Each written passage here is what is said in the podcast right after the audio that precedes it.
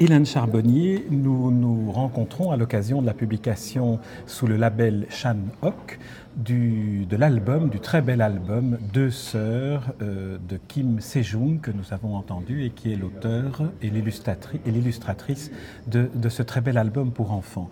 Alors j'aimerais d'abord vous, vous, interroger sur ce label. Qu'est-ce que c'est ce label Shan Hock qui ouvre euh, le, public euh, d'enfants occidentaux à la littérature et aux traditions et à l'histoire de la Corée du Sud? Alors en fait, euh, euh, j'avais fondé une maison d'édition en 2006, euh, édition Chanok.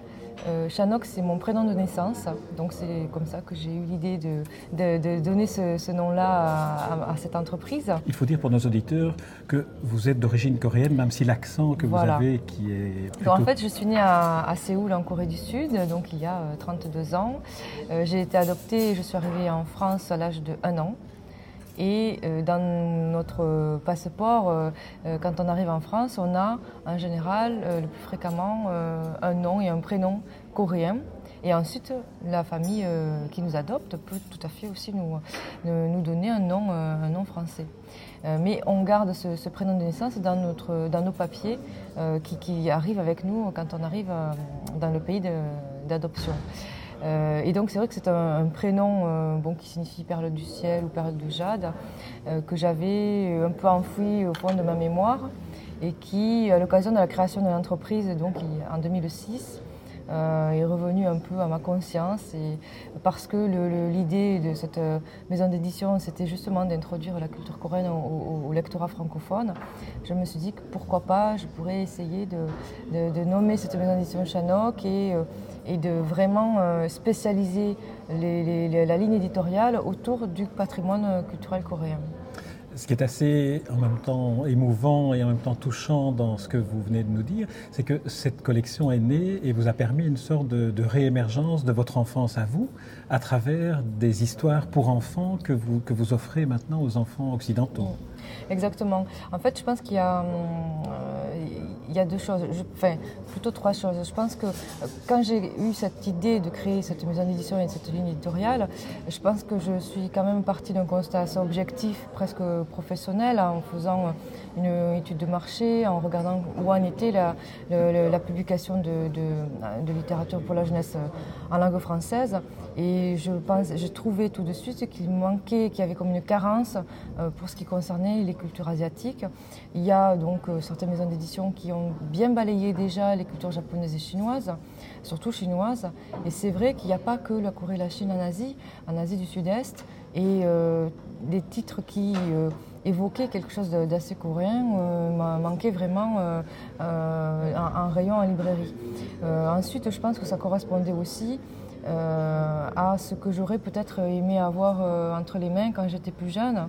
J'avais, euh, j'étais peut-être en recherche inconsciemment. Je, pense que c'est un petit peu ça quand même. Hein. Maintenant, étant adulte, j'en ai un peu conscience que j'étais peut-être j'aurais aimé avoir une esthétique ou une représentation de quelque chose de coréen avec une part de fiction pourquoi pas mais en tout cas à travers la thématique d'un texte le contenu d'un texte ou euh, une spécificité esthétique d'une illustration euh, commencer à euh, ben, à, être introduite un petit peu ou réintroduite à la culture coréenne que finalement j'ignorais puisque étant arrivé à l'âge d'un an c'est vraiment une par acquis que j'ai replongé que je me suis immergée et que j'ai ben, vraiment travaillé sur l'histoire et, euh, l'histoire du, pays et aussi l'histoire un petit peu de, de la culture des religions de, de la Corée. Est-ce qu'on pourrait dire que pour des enfants, l'image est un peu comme la musique aux adultes, c'est un langage universel et c'est peut-être ça qui leur permet de, de s'ouvrir à un dessin qui, qui est effectivement asiatique, enfin euh, coréen évidemment, mais, mais asiatique dans, dans, les silhouettes, dans les formes, dans les visages, dans, les objets.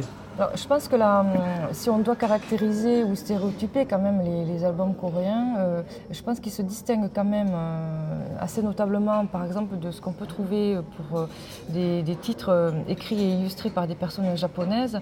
C'est qu'à la fois, à, à, travers l'histoire à travers l'illustration, il y a effectivement une part d'universalité et je pense que c'est lié au fait que la Corée, euh, comme tout pays euh, émergent et se développant très très rapidement, s'industrialisant très rapidement, euh, est un pays qui économiquement, socialement, culturellement, et depuis presque dix ans maintenant, en recherche d'échanges socioculturels avec notamment les pays occidentaux. Et les jeunes illustrateurs coréens, et c'est le cas de Kim Se-jung d'ailleurs, qui illustre vraiment parfaitement ce euh, ce, phénomène, euh, vont étudier en France, euh, s'approprient plein de choses, s'imbibent de plein de choses des cultures occidentales, des cultures d'ailleurs, autres que la culture coréenne, et souvent ensuite retranscrivent ce qu'ils ont digéré des cultures d'ailleurs et qui vient en complément, en addition de ce qu'ils intériorisent de leur propre culture à eux. Donc on arrive à une capacité de conservation d'un patrimoine culturel, à une retranscription de caractéristiques et de choses vraiment très intéressantes et très spécifiques à la Corée, mais en même temps avec une dimension relativement universelle, certainement du fait euh, que la Corée est très dynamique et très volontariste dans tout ce qui est euh, échange culturel. Et en Corée, par exemple, les enfants coréens lisent et connaissent parfaitement les contes de Perrault et les contes d'Andersen. Donc dès leur plus jeune âge, il y a déjà euh, une immersion et une interaction avec les cultures occidentales. Euh, c'est qui pas notre cas chez nous, bon, peut-être à part les enfants qui maintenant euh, à qui on lit les albums de, de, Chanok. Il me semble que quand même l'édition japonaise est un tout petit peu plus hermétique. Euh, c'est pas pour autant qu'elle n'est pas universelle, mais en tout cas, elle évolue de manière beaucoup plus distincte et parallèle que évolue l'édition jeunesse coréenne, qui vraiment évolue en lien et en interaction euh, avec l'édition occidentale et on retrouve certaines problématiques, certains contenus euh, publiés dans l'édition coréenne euh, qui est aussi publiée en France de même qu'il y a certaines euh, trames d'histoire, de contes, qui sont finalement communs, euh, bah. comme le, je sais pas, euh, le petit chaperon rouge à son pendant en Corée. Donc voilà, il y a... Oui, donc je, disais que l'image peut être un langage universel pour les, pour les enfants, mais il y a aussi, en tout cas, par exemple, le cas de, Deux Sœurs, une série d'histoires qui appartiennent aussi à une sorte de fond commun de, de l'humanité, qui sont des, des, histoires un peu comme celles qui, qui évoquent la création du monde. Euh, Deux fait penser à Blanche-Neige euh, parce que c'est la marâtre, c'est le père veuf, c'est la cruauté des adultes, la cruauté du monde. Euh, ça, c'est quand même un, terreau qui est, qui est commun à toute l'humanité et à toute l'enfance. C'est peut-être là le dialogue interculturel véritable qui pourrait se nouer avec une imagerie coréenne sur une histoire universelle. Mm. Tout à fait, tout à fait. C'est, euh, euh, vous avez complètement, euh, complètement raison. j'ajoute juste qu'il y a effectivement deux types de, contes coréens pour ce qui, pour ce qui concerne les, la collection donc, Perle du ciel, qui est une collection de contes et légendes de Corée. Il y a des contes qui relèverait presque d'une trame d'histoire euh, assez universelle, euh, dont des référents, une structure narrative et commune à nos contes à nous, qu'on connaît chez nous. Euh, mais en même temps, je pense notamment à Dangun, père fondateur de la Corée, qui est le premier titre publié donc, dans la collection Perle du ciel, qui raconte l'histoire de Dangun, qui est euh, estimé être le père fondateur de la Corée, puisque c'est un demi-dieu, c'est le fils d'un dieu qui régnait au royaume des cieux et d'une femme qui euh, était avant une ours, et c'est cette ours qui voulait devenir humaine a été transformée en femme. Mais si on revient par exemple, en pensant cet exemple-là, aux mythologies grecques, on retrouvera des histoires qui, qui à nouveau, mm. sont dans ce même terreau, essayer de, s'inventer des mm. histoires et des mythes fondateurs. Mm. Et je pense que c'est pour ça que le, le Chanok a été assez remarqué aussi, c'est parce que finalement, euh, euh, ce que vous exprimez là a peut-être été ressenti par le lectorat et que même si c'est écrit par des auteurs et des illustrateurs coréens, même s'il s'agit de, contes coréens, en tout cas dans leur retranscrit, dans leur, leur narration, mais il y a des référents, il y a des points de convergence, quelques similitudes. Euh, et donc peut-être que c'est pour ça que ça peut-être plus parce que ça apporte des, choses un petit peu différentes, une esthétique un petit peu différente, mais en même temps, il y a, a, quand même aussi des, points un petit peu de, de similitude qui peuvent peut-être rassurer le lecteur et ça peut-être explique pourquoi ben, Chanok suscite un, tant de curiosité aujourd'hui. Alors j'aimerais qu'on revienne au, dessin euh, de deux sœurs, hein, puisque c'est l'album euh, dont on parle principalement. C'est un dessin qui, a gardé sa spécificité orientale, asiatique, euh, coréenne. Est-ce que vous pensez que cette, et dans quelle mesure, est-ce que ce, ce style-là a dû être un peu adapté ou aménagé pour un lectorat occidental? Par exemple, des objets ou des perspectives ou toute une technique du dessin. Est-ce que vous avez choisi d'être euh, coréen ou, ou d'essayer d'adapter un peu pour que la, lisibilité soit plus aisée pour les enfants occidentaux? Alors en général, euh, déjà les, mon, ma position de départ en tant qu'éditeur, c'est vraiment de laisser euh, carte blanche à l'artiste. Même si un artiste a une palette de styles et, et plein de capacités de, esthétiques différentes, au vu du texte écrit, vraiment déjà l'idée de base, c'est que je laisse l'illustrateur euh, proposer son propre style. Pour le cas des deux sœurs, pour venir dans le détail, euh, Kim Sejong a la particularité d'avoir étudié l'illustration bon, euh, le plus longtemps en, France, donc elle a reçu des enseignements, euh, par exemple de Rebecca d'Outremer, donc c'est une élève de Rebecca d'Outremer, et donc il y a certainement, euh, à travers ces illustrations, une retranscription d'une technique et de certaines, par exemple je pense au mouvement, euh, certaines mises en place ou scénarisation de l'illustration des personnages euh, qui relèveraient presque quelque chose d'assez occidental. Par contre, euh, même dans, je dirais dans la manière d'habiller les personnages, de cadrer les personnages dans un paysage, euh, là on est dans quelque chose de, beaucoup plus coréen et de beaucoup plus spécifiquement euh, culturel, le manque coréen. Donc je pense que vraiment les deux sœurs, de par le parcours euh, d'illustratrice de Kim Sejong, euh, c'est vraiment un pur mélange entre les deux.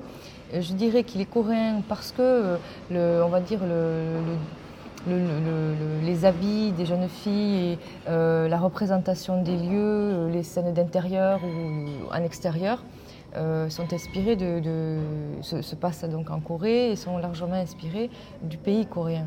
Mais dans, il y a quand même une part technique, je pense, qui, euh, qui relèverait plus d'un apprentissage et d'acquis français.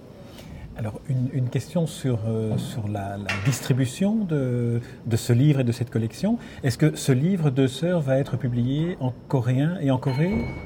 Alors, euh, ben, j'espère. Euh, donc ça, c'est le travail des, euh, chargés de droit, donc de droits étrangers, qui s'occupent de vendre les, titres créés originellement en, langue française à l'étranger.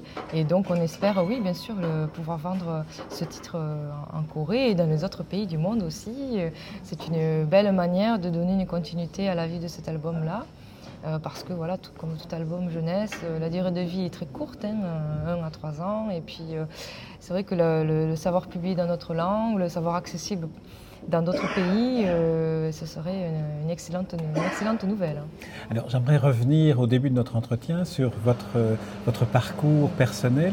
Est-ce que le, le fait de, de, de, lancer cette maison d'édition qui porte votre prénom Shan Ok, donc qui veut dire euh, perle du ciel, est-ce que c'est une démarche qui, à titre personnel, vous a d'une certaine manière réconcilié avec votre culture d'origine et de quelle façon?